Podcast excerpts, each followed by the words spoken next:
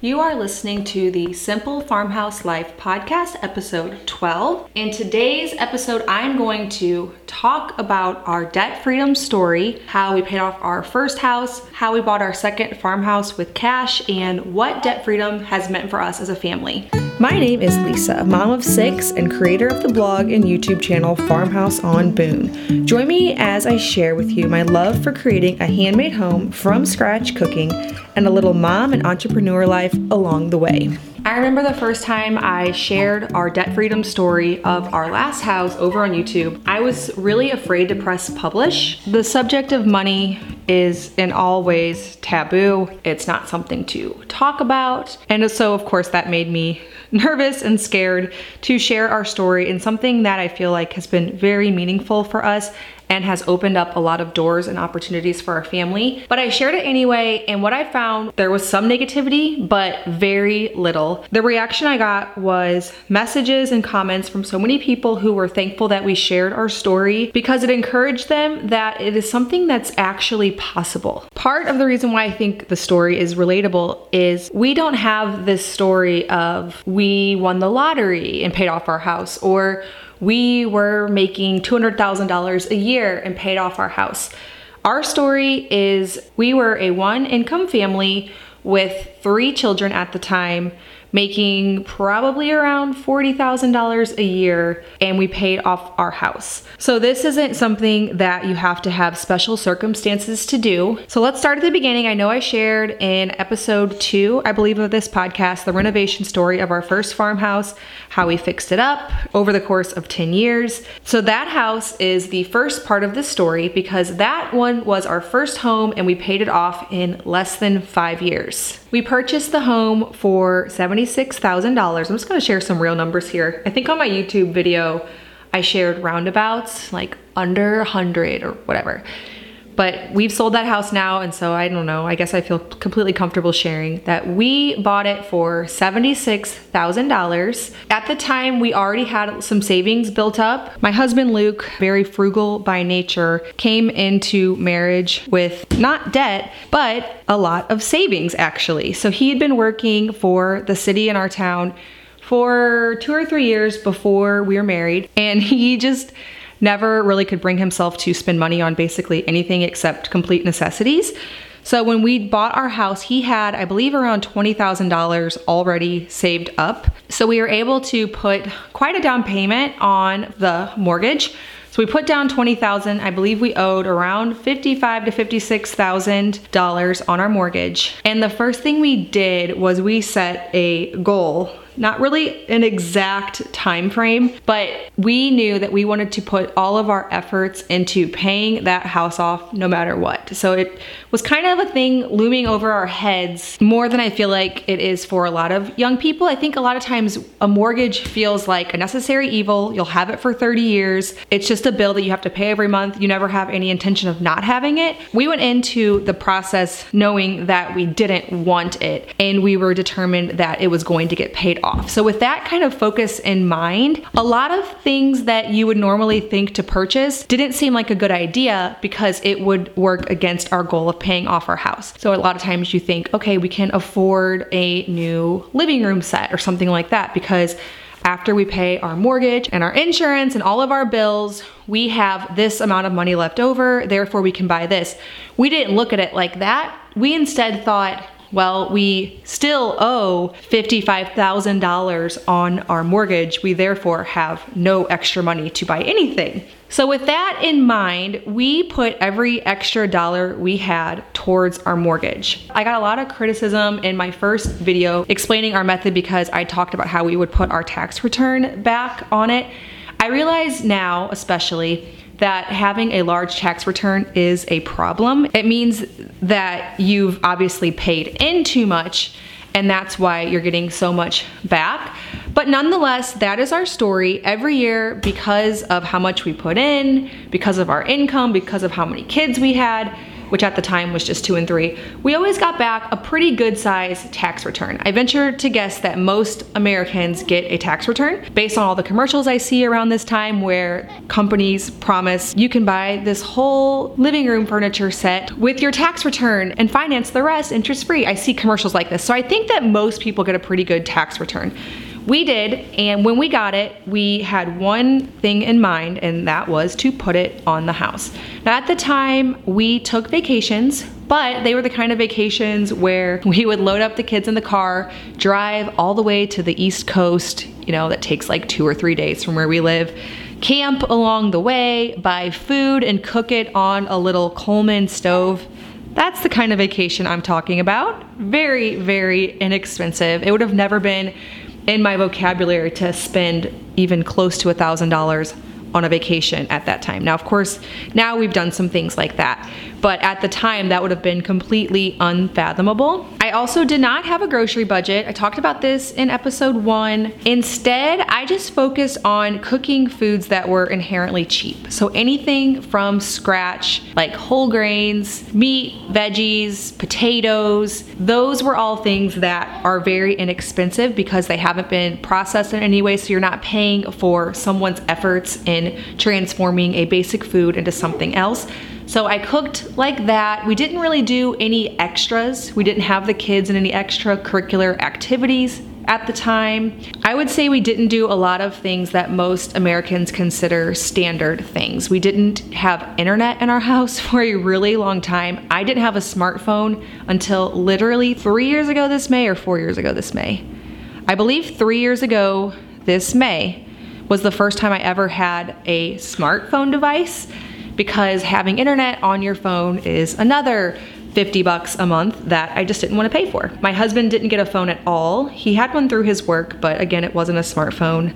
We didn't pay for subscription services online. We didn't have gym memberships. We didn't get the car washed. A lot of little things we just instead put our money towards paying off our house. Recently, there's been something going viral on the internet, and it was something like Do you know how to waste $10,000 in a year and it's spending $27 a day? That kind of illustrates in a way how we paid off our house in five years because by not spending those $27 on little things, we were saving $10,000 a year. I never really thought about it quite like that.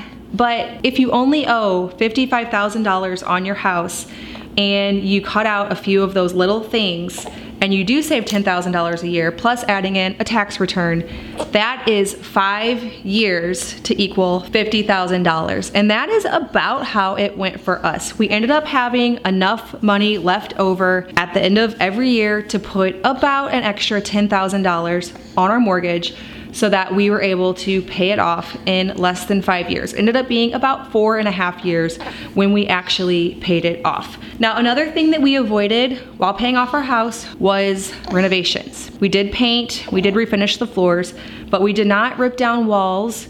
We lived with a little tiny bit of ugly, and that was just fine with us. Another thing that we never did while getting out of debt or ever for that matter, not now either, is take on a car loan. This is another thing I get a lot of criticism for because people are worried about the safety. But here's the thing, when I say that we didn't take out a car loan, I'm not saying we bought a car from 1999 and shoved the kids all in the back double buckled. I'm talking about a 2008 Dodge Caravan that passed all the safety tests, obviously when my daughter was born in 2008. Maybe it wouldn't pass them now, but if it was safe enough then, it's something that I am willing to take that chance knowing how much that would mean for our family to not have to worry about a car loan. Car loans seem really innocent. I get it because it's like just an extra three, four hundred dollars per month. But if you put that into a calculator, a debt calculator, which again Dave Ramsey does all the time to people on the phone, and it is a mind-blowing thing because it's not just three or four hundred dollars a month. If you took that three or four hundred dollars a month that you spend on a car loan or that people spend on a car loan you put it into a Roth IRA, a mutual fund, a traditional IRA, some kind of market account that averages historically around 8% per year. You will be shocked at what that car is costing you. It's not just 300 bucks a month, it's like a million dollars at retirement or something crazy like that. Get an investment calculator. You'll see what I'm saying. But knowing these things made it really easy not to choose to take on a car loan and to keep pursuing that goal of debt freedom. With a goal in mind, you're able to make little sacrifices knowing that it's going to pay off and mean a lot for you and your family. So, fast forward, we lived in our house another five years after paying it off. Let me tell you, life is really comfortable even when you're making $40,000 a year when you don't have a mortgage. As Dave Ramsey always says, if you guys listen to Dave Ramsey, I'm a fan, even though he can be a little bit confrontational at times, which makes my personality type just a little bit uncomfortable, but it's also really fun to listen to. As he always says, your most powerful wealth building tool is your income. I know that sounds so obvious but I feel like a lot of people don't realize how much you can put to work, even a small amount of income. So once our mortgage was completely paid off, we started doing some renovations on our house. Still nothing crazy because we still didn't have a ton of extra income, obviously. With three kids at this time and one income, we still didn't have tons of extra money, but we started putting some money in the house that ultimately ended up making our house go up in value. We also started investing. I get asked that question a lot lot. What do we do about retirement? What do we do about investing? We did invest throughout this time of paying off our house. My husband had an investment at work. A certain amount always came out of his paycheck every week, and it was just money that we never really felt like we had because it, we never saw it. So we did invest during that time, but after, whenever we had that extra money that had been going toward our mortgage, we didn't just start going on vacations and buying furniture and new appliances. Instead, we started investing even more in our retirement accounts. We like to max out our Roth IRA accounts. We did Luke's work plan, we continued with that, and we just kept plugging away at saving for our future and living at the same lifestyle as we had before. What we had though afterward that maybe you don't have when you're in debt is complete freedom. When you look around your house, and every single thing you see, you own outright. It's just a special feeling of freedom. So, the biggest thing that I feel like debt freedom has done for us is it allowed us to take a huge risk and pursue my blog as our full time income. A little less than two years ago, my husband quit his job so that we could do the blog full time. Now, if we owed anybody any money at all, I don't think we could have made that move. It just would have been too scary because we weren't making a ton of money with my blog. We were making more with it than he was making at his job, but not by much. What we saw though with the blogging business was potential if we had more time. If the eight hours that he was spending away at his job making an hourly rate, we were able to put into a business at home together, we would be able to turn what was already pretty profitable into something way more profitable. And that is what we saw the first year that he was home. But we would have never, ever been able to do it if we'd been in debt. It would have just simply been way too scary. I've had other bloggers reach out to me and ask me, at what point did you know that he could quit his job? And they asked me, like, what were you making when you decided that he, he could quit his job? And my answer is pretty shocking because it's not this big number that most people would feel comfortable with. It was just that we figured out what we could live on and not owing anybody a dime, knowing that I have the skills at this point to cook from scratch. I felt like we could live on so little money that we were willing to take the risk and try to make the blog into a bigger thing. And we saw that happening in the year that followed him quitting his job. So that opportunity is something afforded to us by debt freedom. After Luke quit his job, Another opportunity that all stems back to the debt freedom goal that we set out for in the very beginning of marriage is that we were able to look for a home that wasn't in the area that we lived before. Whenever Luke worked for the city in our town, we never wanted to, wanted to move more than five miles or so away because it was so convenient for him to go to work. Actually, our home on Boone Street was always about two miles from his work. So he even came home for lunch every day, which was amazing. He didn't have to pack a lunch. We were able to see him midday. It just made for a really nice little life because we never had to factor in commute time and we never wanted to lose that. But once we were debt free and we were able to have him quit his job and take a little bit of a risk in going for the blog, we were able to set our sights on a farmhouse and acreage.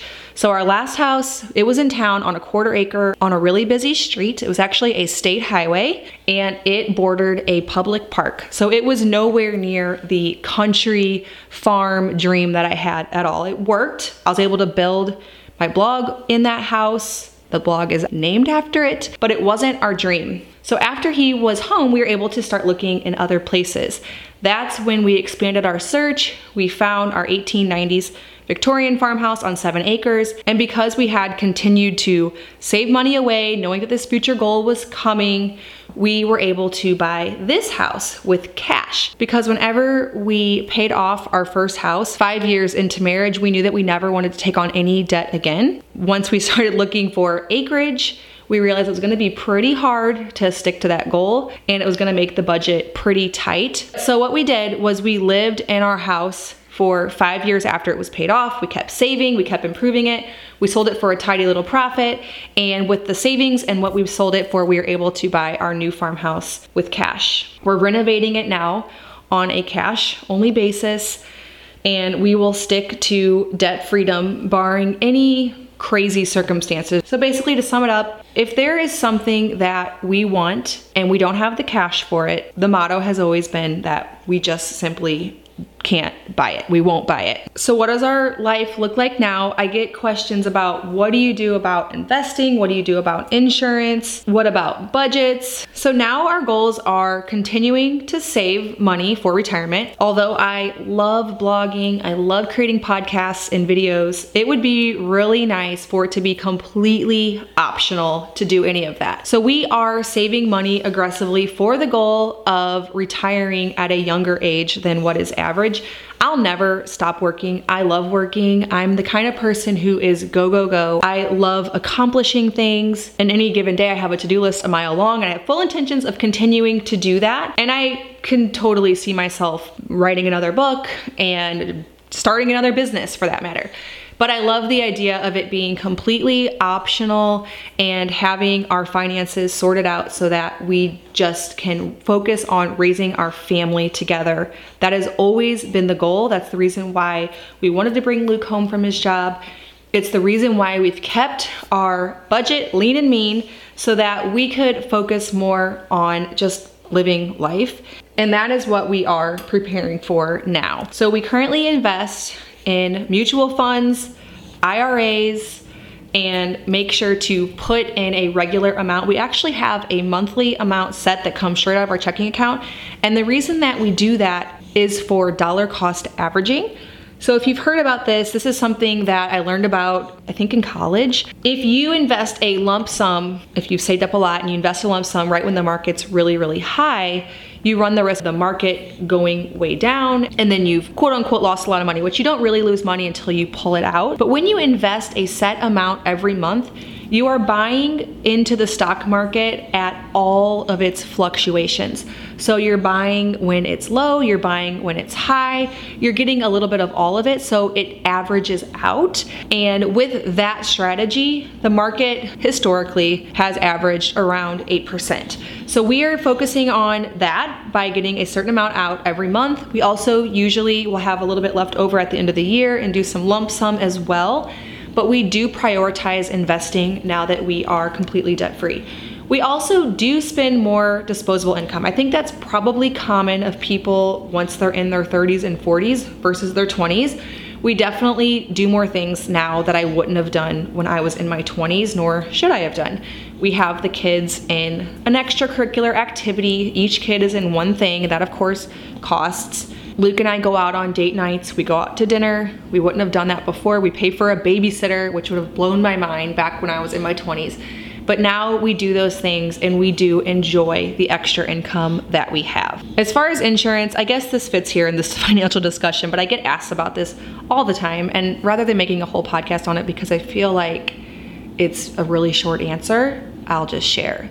We do Christian medical sharing through Samaritan's Ministries. When Luke first quit his job, we signed up for coverage just on the open market and we had it for about two months before I realized it was crazy how much money we were spending for something I felt like we would hardly ever use. So we've been on Samaritans for over a year now. I had Daniel on Samaritans. Whenever you do a home birth with them, they incentivize that by not even making you pay the deductible, which really it's just an unshareable amount because it's not insurance.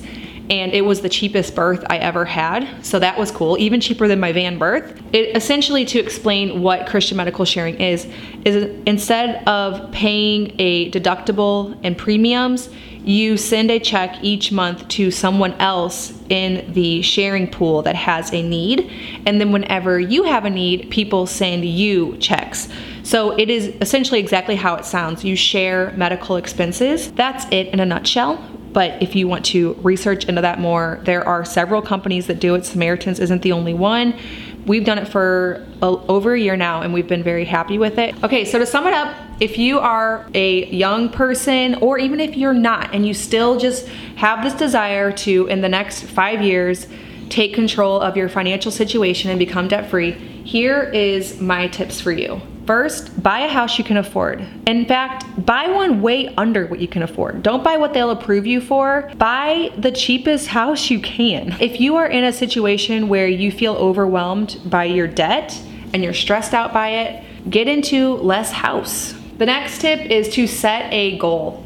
Make this something that you are going to do no matter what so that everything is framed with this goal of paying off your debt, whether it be your mortgage or if it's just your other debts like your student loans and your car payments or your credit cards. Get the goal in your head and go follow Dave Ramsey because he has baby steps where you pay off the smallest debt first just to create that momentum to get you excited to start attacking the debt. Next, be okay with a little bit of ugly and a little bit of unimpressive life, okay? You might have a house that isn't going to be a scroll stopper on Instagram. You might not be wearing the best clothes, but here's the thing nobody really cares anyway. They're all worried about their own things, probably. You might be driving a car that people think is uncool. Next is only use cash If you can't afford it, if it's going to require you to take out any kind of a loan, unless it's like a life saving medical procedure, you probably don't need it. Almost anything, you might justify it to yourself and say, we really do need it, but unless it is a basic necessity of life to keep you alive, like food or medical, then you just don't need it. I don't know of any other examples of something that you absolutely have to have. And my last tip is just to get in your head what you can do if you're debt free. If you wake up at the beginning of every month and there is no one that you owe, imagine how much less stressed out you'll be, how much you can start investing towards your future, how much you can give, and just the impact that would have on you and your marriage. Not have to worry about debt and what opportunities it might bring. So for us, it brought the opportunity for us to do something crazy like quit our jobs and pursue an internet business that we wouldn't have been able to try if we hadn't done that. My encouragement in this story and the point of me telling it is that this is possible. If you've ever thought that you are in some kind of financial situation where you just don't have enough money and there's no way to make ends meet, know that there are people who are doing it on low incomes in a lot of different circumstances. So I have a friend on Instagram at Rocky Hedge Farm. Her name is Sarah. She makes her home in a double wide trailer that they got for $10,000. She's transforming it into a farmhouse and she's done a really beautiful job. She has it on two acres. The point is, she's kept her living very simple and minimal so that in the financial situation that they are in, they're able to feel free without having a huge income. My sister Laura, she's also paid off her house. She is a stay at home mom. She's a blogger now, but she's only been a blogger for a little over a year. Her husband is an auto mechanic, they have four kids and they did it in the same way that Luke and I did it. They bought a simple house, they've lived their lives simply, and they just recently completely paid off their house too. The point over and over again is just that it is possible. You can make your money work for you. Money can earn money. That's why people say the rich get richer because whenever you have money and you know what to do with it, even if it's a small amount of money, but you know how to invest in either tools to create more income or a business, or you invest it in the market. Once you know how to harness that and take each dollar as an opportunity, your life can change. All right, well, thank you so much for listening to this episode of the Simple Farmhouse Life podcast. If you could leave me a review in iTunes, I would be so appreciative. It is really helping my podcast to grow and reach more people. Also, keep those ideas coming. I love getting new ideas and I put them all in a list of podcast ideas for me to discuss. I'm excited to start knocking them off one by one. If you want to learn how to start your own blog, I have a free 10 day email course. You can get that at bit.ly forward slash start a blog from scratch. That's bit, B-I-T slash start a blog from scratch. Thank you so much for listening, and I'll see you in the next episode of Simple Farmhouse Life.